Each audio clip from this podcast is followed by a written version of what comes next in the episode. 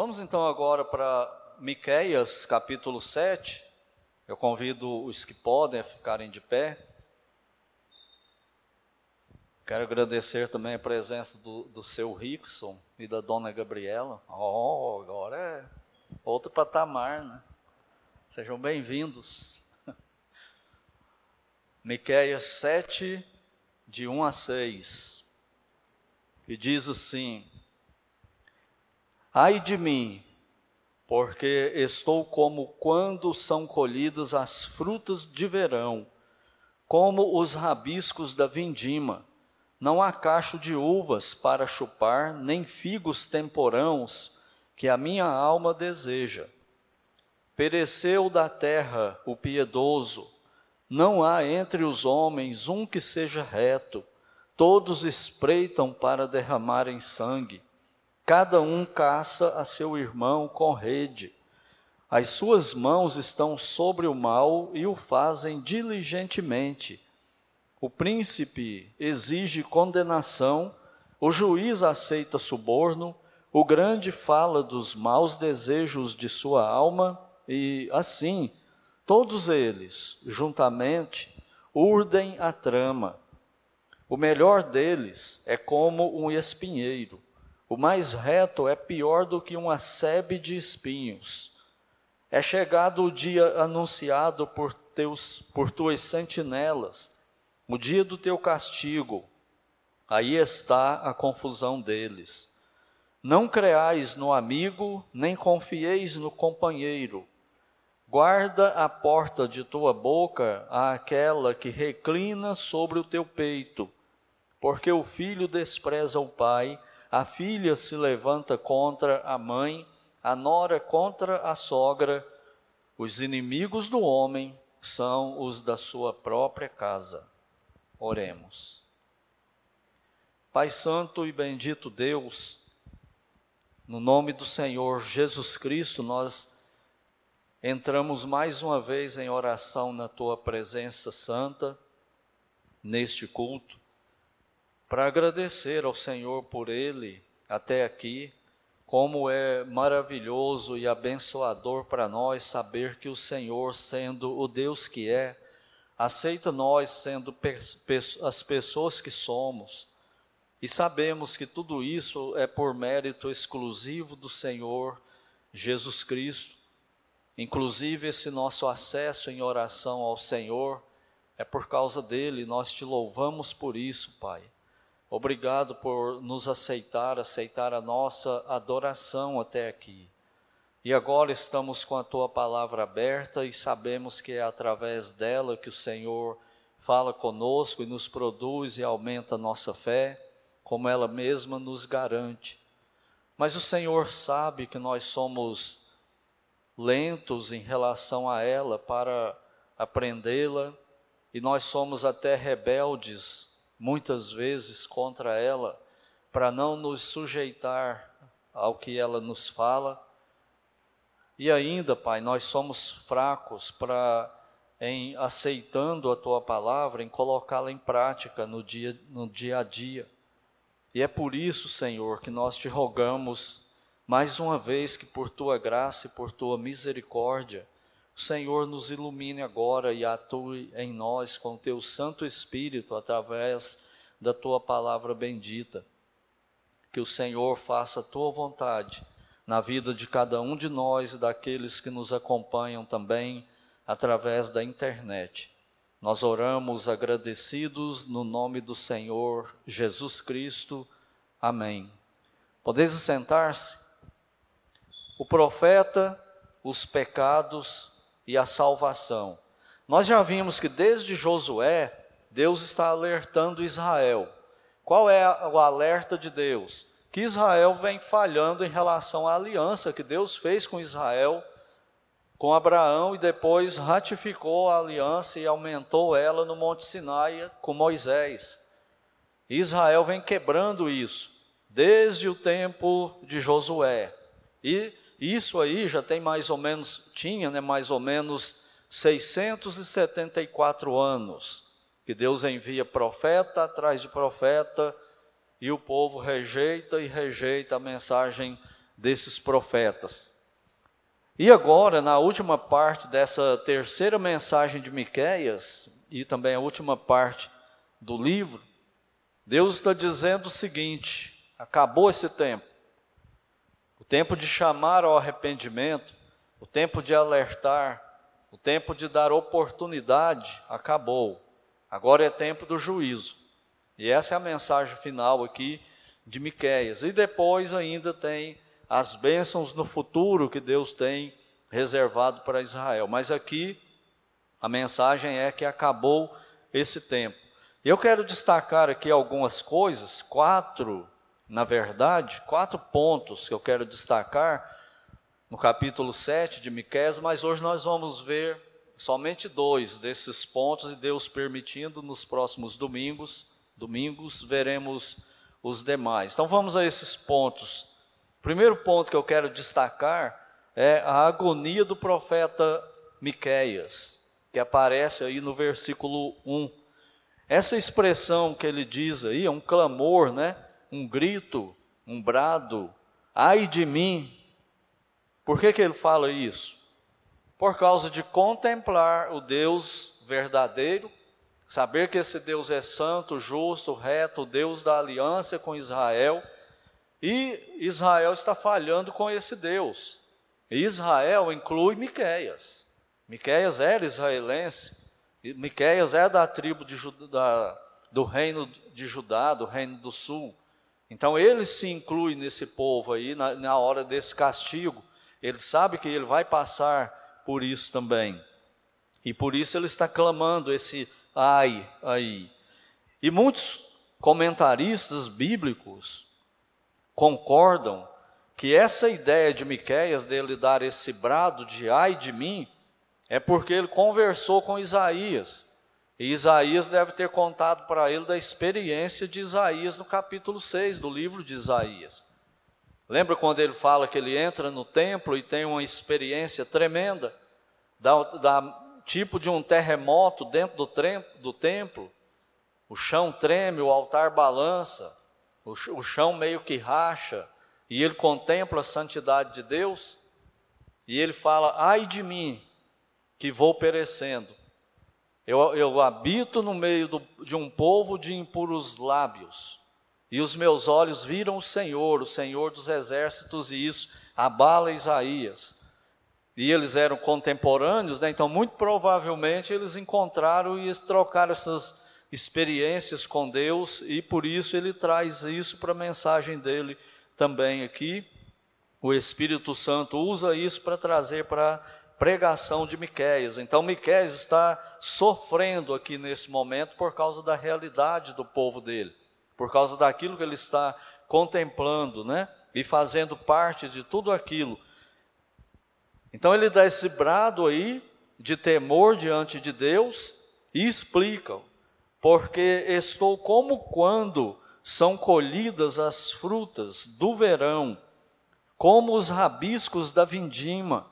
Não há cacho de uvas para chupar, nem figos temporãos, que a minha alma tanto deseja.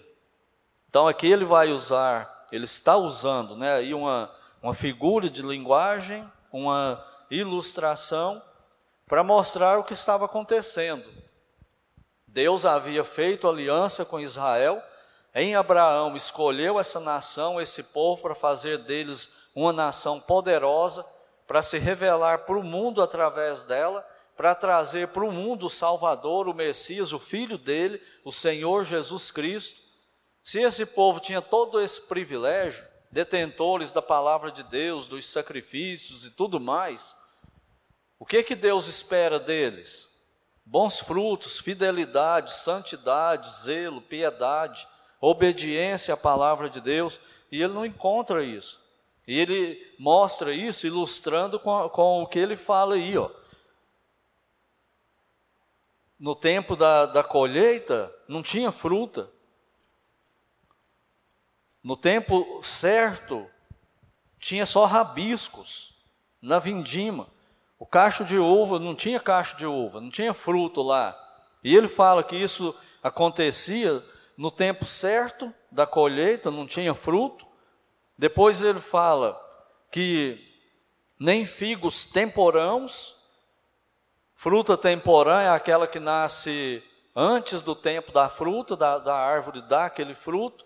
Então não nascia fruto antes, frutas temporãs não havia, e não havia também fruta seródia, que era depois do tempo de dar, de, de dar a fruta.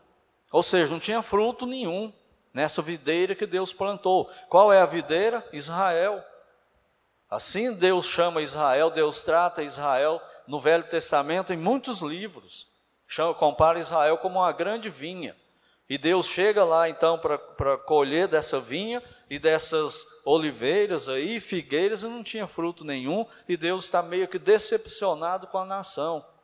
E o profeta Miqueias está vendo isso, ele está sofrendo por causa disso. Ele não está pregando essa mensagem com o maior prazer do mundo. Ele está pregando porque ele é o escolhido de Deus para levar essa mensagem, mas ele sofria por causa disso. Olha o versículo 2.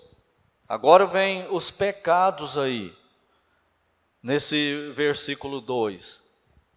Ele diz assim: pereceu da terra o piedoso, Deus está procurando gente piedosa em Israel e não encontrava. Não há entre os homens, entre os homens um que seja reto. Ou seja, esse meu povo aí não tem ninguém honesto, não tem ninguém reto, ele fala uma coisa e vive outra. Ele fala uma coisa e faz outra. Ele fala uma coisa e pensa outra coisa. Não tem retidão. Não, tá, não tem nenhum reto aí. E ele continua ainda. Todos espreitam para derramar sangue, ou seja, fica escondido, né? Cada um caça seu irmão com rede. Essa rede aí não é a rede de pescador, mas é a rede de caçador que eles preparavam elas bem preparadas, eles ficavam escondidos. É isso aí que ele está falando do, do, dos homens que ficavam à espreita, armando redes, preparando a, a armadilha para jogar na outra pessoa, e o caçador, quando jogava essa rede, desarmava a armadilha com a rede, o animal acabou, estava morto, ou seria preso, levado para a jaula, cativeiro. E não tinha escapatória para ele, não tinha como ele fugir da rede uma vez que ele era pego. E é assim que Deus está descrevendo a maldade do coração do povo de Israel, do povo dele. Essa maldade está entre o povo dele, não é lá fora, não. No meio do mundo, lá está pior, né? Mas no meio dele é assim que ele está descrevendo, né? E ele continua: as suas mãos estão sobre o mal e o fazem diligentemente. Isso aí significa que eles estavam até escrevendo os planos deles de pecado. Eles estavam até anotando, fazendo gráficos, escrevendo mensagens uns para os outros, com o mal, tramando esse mal todo aí uns contra os outros. Olha só, o príncipe exige condenação. Lembra que eu já expliquei isso aqui. A lei aqui era a lei que eles tinham feito e não a lei de Deus. E pela lei que eles criaram, tinham culpados e o príncipe exigia condenação. Mas olha o que, que acontecia. O juiz aceita suborno. O grande fala dos maus desejos de sua alma.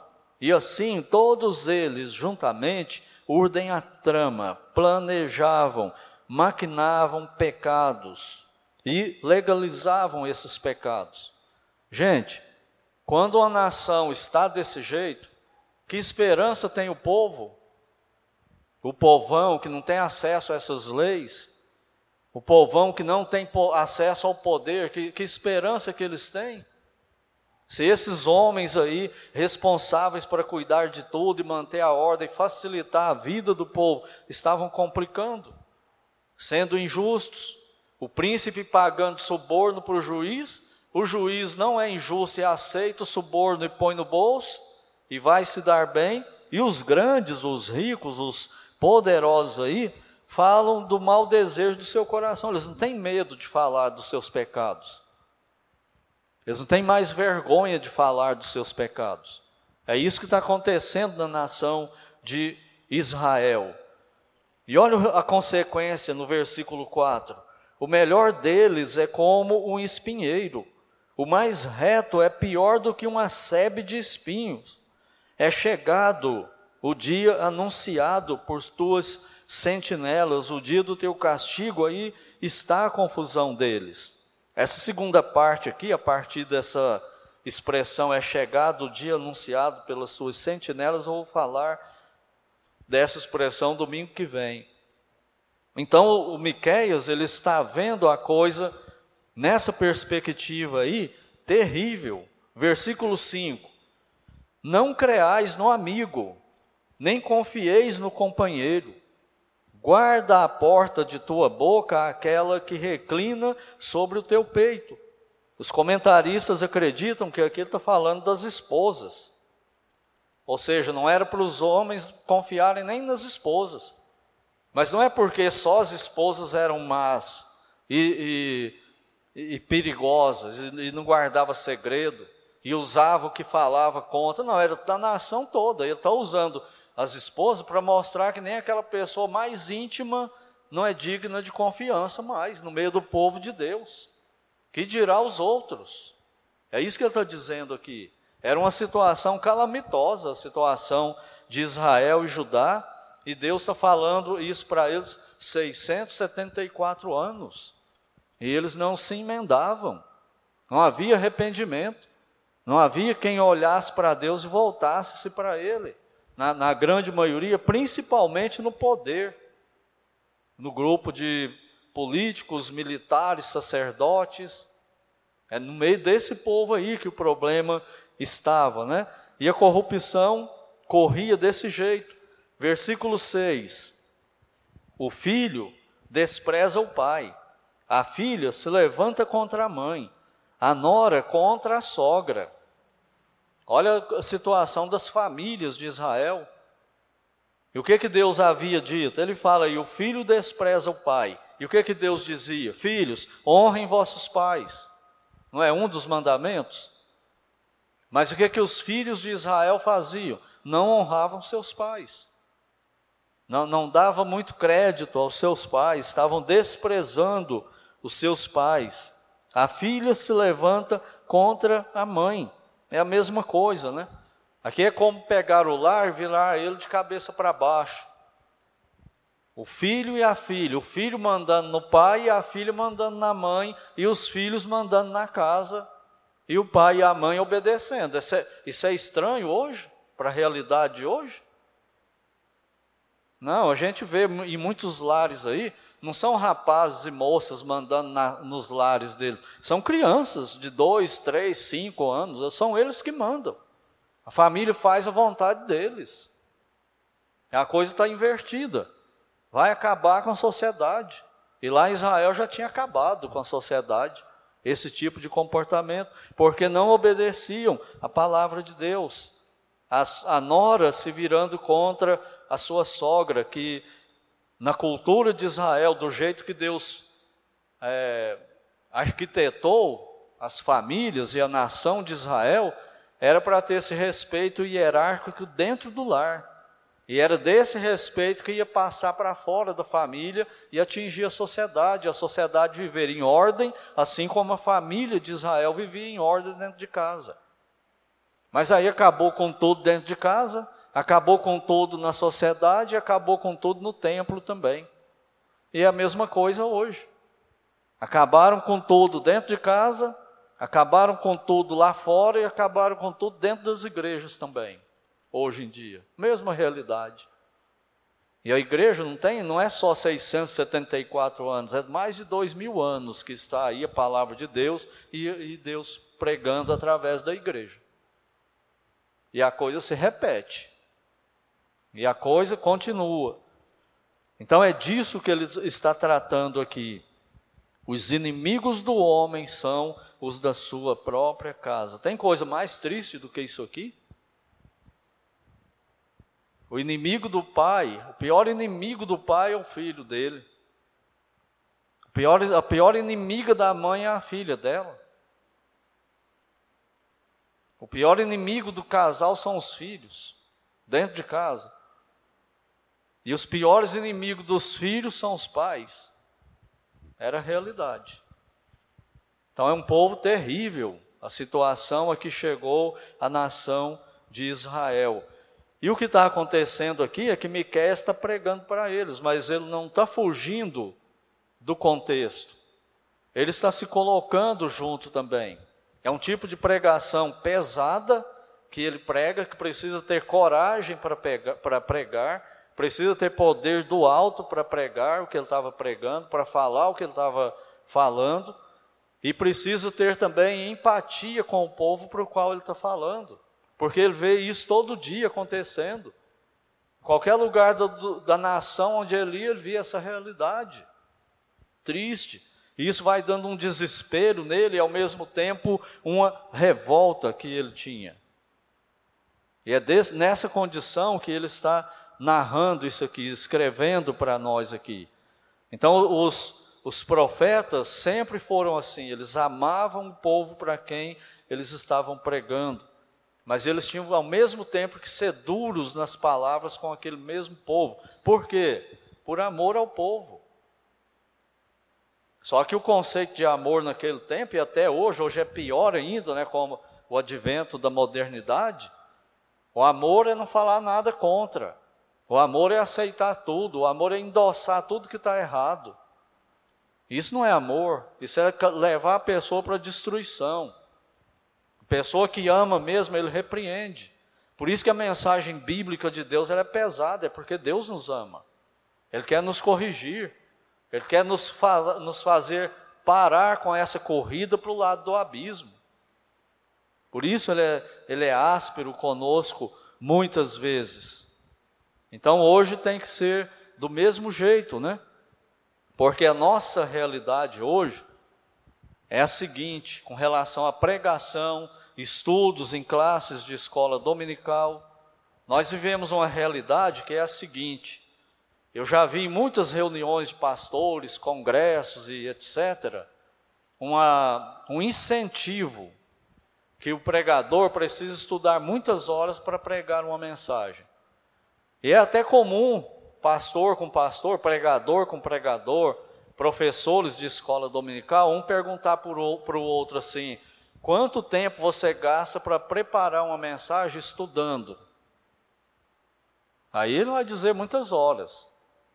Ah, não, para uma mensagem eu gasto oito horas de estudo, de preparo, de luta no escritório e tudo mais. Professor da escola dominical, você estuda quanto tempo para preparar a sua lição? Ah, eu estudo seis horas, eu estudo oito horas durante a semana. E isso é louvável, isso é bom. A questão é, quem pergunta assim, quanto tempo você orou antes para pregar essa mensagem?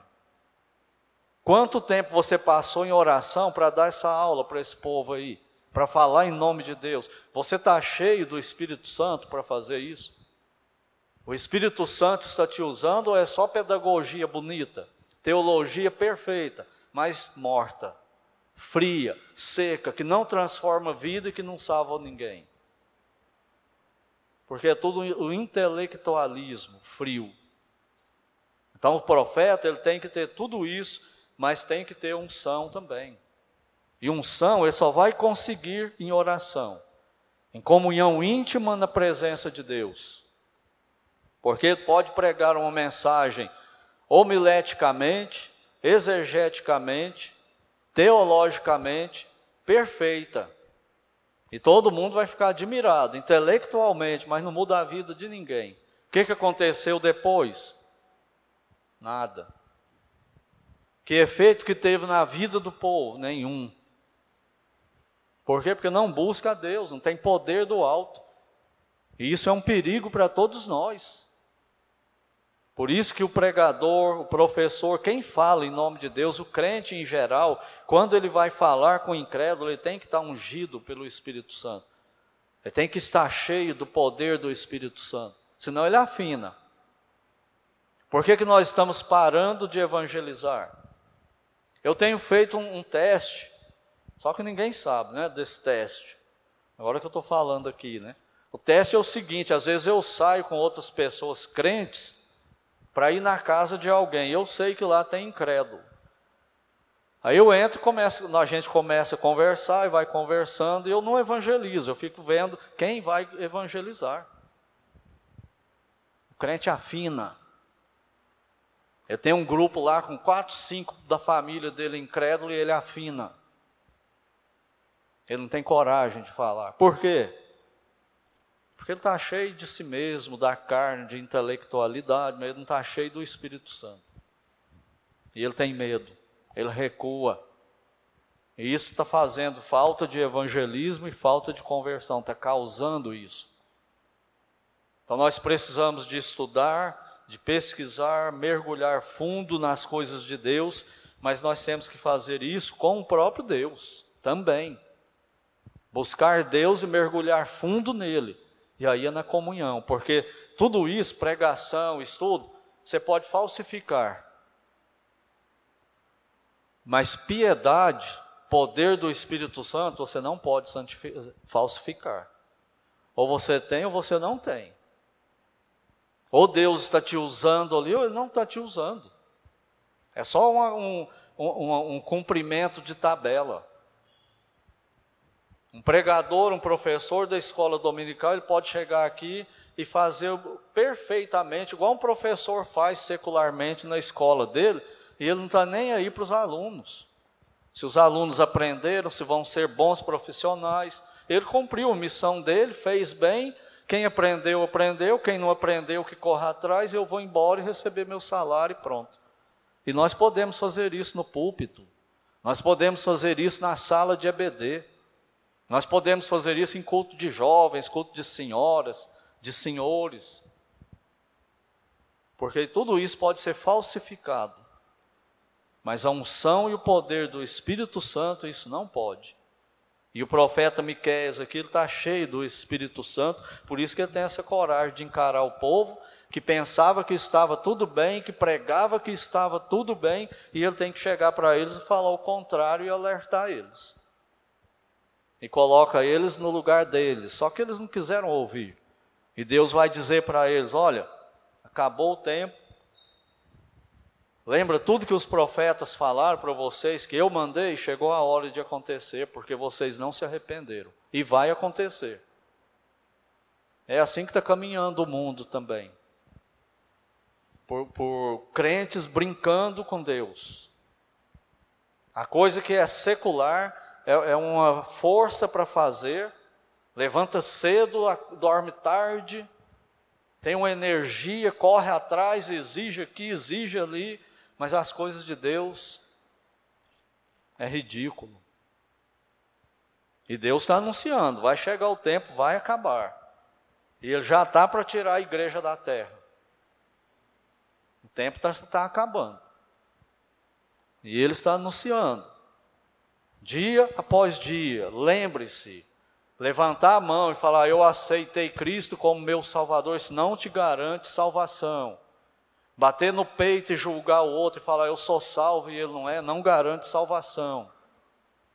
O que garante salvação é salvação genuína, é vida com Deus.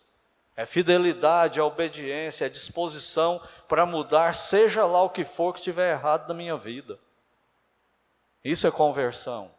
Vós sereis meus amigos se fizer o que eu vos mando, disse Cristo. Vós sereis meus discípulos se me obedecerem. Mas hoje em dia alardeiam aí mais de 36 milhões de evangélicos no Brasil, mas você olha, não tem vida transformada no Brasil. Nem no meio evangélico não tem. Vou repetir aqui uma coisa que eu já tenho dito muito, que as estatísticas provam que o número de jovens solteiros evangélicos que vão para motel sem serem casados é o mesmo entre os incrédulos, que não são evangélicos. O número de divórcio, o número de pecados morais, o número de calote no comércio, o número de nome sujo no SPC, é o mesmo dos incrédulos. Mas no Facebook parece que todo mundo é espiritual. Conversando com o outro parece que é espiritual demais. Mas a hora de provar, a hora H da prática não aparece. É o que acontecia com Israel. Tinha o templo, tinha os cultos, a Torá era pregada, era ensinada, os sacrifícios eram feitos. Mas era tudo falso, sem vida com Deus, e Deus está denunciando isso no tempo de Miquéias, e ele está fazendo a mesma coisa hoje, e Miquéias está falando isso para eles, está sofrendo isso, está falando, gente, nós vamos para o cativeiro. Deus vai nos disciplinar, Deus vai disciplinar a minha família, Deus vai disciplinar a sua família, vai disciplinar meu pai e seu pai, meu filho e seu filho, meu primo e seu primo, meu colega de trabalho e o seu. Somos nós. Ele não vai livrar nós. E é isso que ele está dizendo. Era, né? Isso que ele estava dizendo. E a coisa é muito parecida hoje. E as lições para nós aqui? Primeira lição é que nós, que somos salvos, nós somos os profetas de Deus hoje. Deus não tem outros profetas.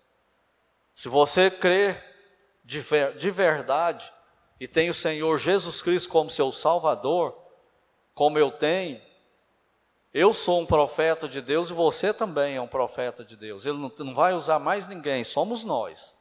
Ele vai me usar onde ele me coloca no dia a dia e ele quer te usar onde ele te coloca no dia a dia. Só que você tem que ser cristão. Você tem que ser pequeno Cristo para levar essa mensagem de Deus. E é fazendo o seu trabalho profissional, estudando o seu curso e sendo testemunha de atalaia de Deus e profeta de Deus do mesmo jeito, ao mesmo tempo. Não é ritual religioso, lá é de um jeito, aqui é de outro. Um dia de um jeito, outro dia de outro jeito. Não, é o tempo todo. Cristão, pequeno Cristo. É essa mensagem que Deus nos ensina aqui, igual Miqueias era no tempo dele. Nós temos que nos identificar com o pecador, sofrer com o pecador por causa dos pecados deles, não nosso, deles. E os nossos também. Mas olhar para a sociedade hoje, você não vê o que está acontecendo. Você não vê o caos social, tanto de imoralidade, homossexualismo aberto sendo divulgado, famílias sendo destruídas, casais vivendo de aparência, fazendo de conta, se traindo. Você não vê isso não? Você sofre com isso? Então você deseja o mal deles, eles são maus mesmo, não amam Deus. Então prega para eles, para eles terem uma chance.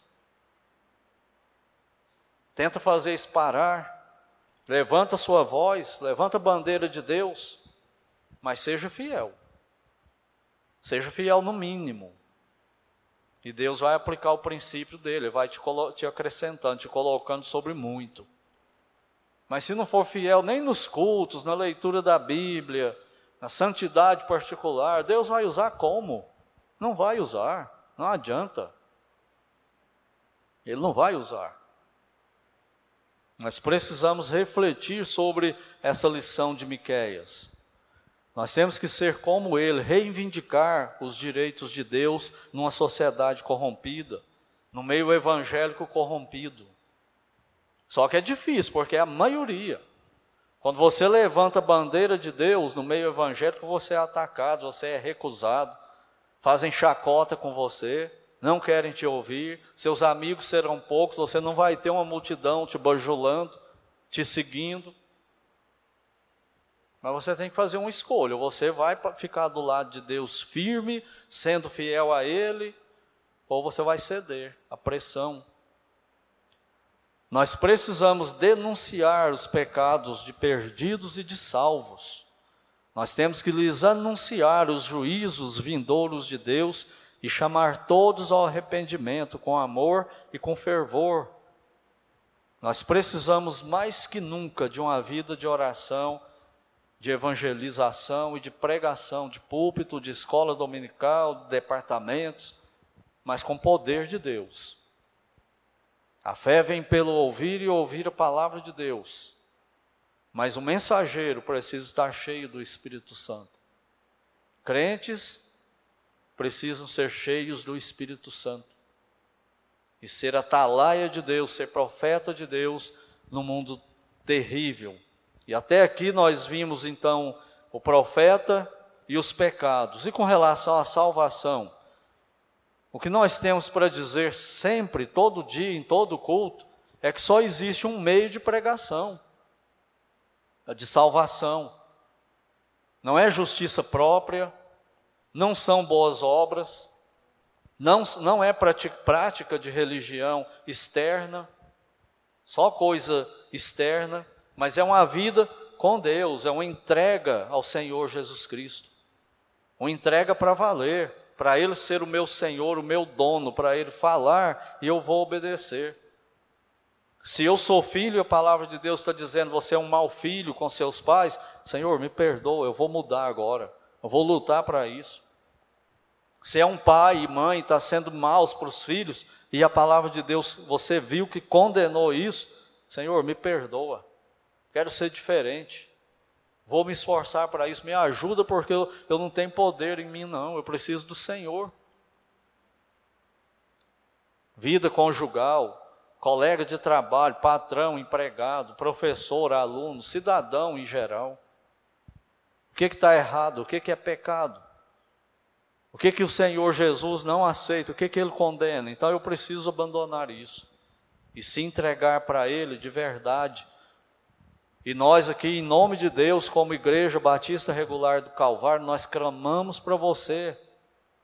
Corra para Cristo e renda-se a Ele, se entregue para Ele como Salvador, creia nele com toda a força do seu ser. E eu gosto daquela ilustração que é a seguinte: um homem chega numa cidade, amarra um cabo de aço em cima de um prédio, bem alto, e atravessa ele e amarra em cima do outro prédio, do outro lado da rua. E o povo lá embaixo assistindo tudo. E ele pega e começa a caminhar no cabo de aço e atravessa para o outro lado da rua no cabo de aço. E volta. E o povo vibrando. E ele faz isso por três vezes, vai e volta. E pergunta para o povo: Vocês creem que eu posso fazer isso sempre? Quem crê, levanta a mão. Um punhado lá levanta a mão. E eu falo: vocês que levantaram a mão, subam até aqui. E eles subiram. Fala, então vocês acreditam que eu consigo atravessar aqui? Sim. Tá bom, então eu vou para provar para vocês que é verdade, que eu consigo. Mas vem um comigo aqui e eu vou levar você no meu colo. E agora? É esse acreditar que a Bíblia fala, crê no Senhor Jesus e será salvo. É se entregar para Ele, sem confiar em paraquedas, sem confiar em vara de equilíbrio, confiar só nele.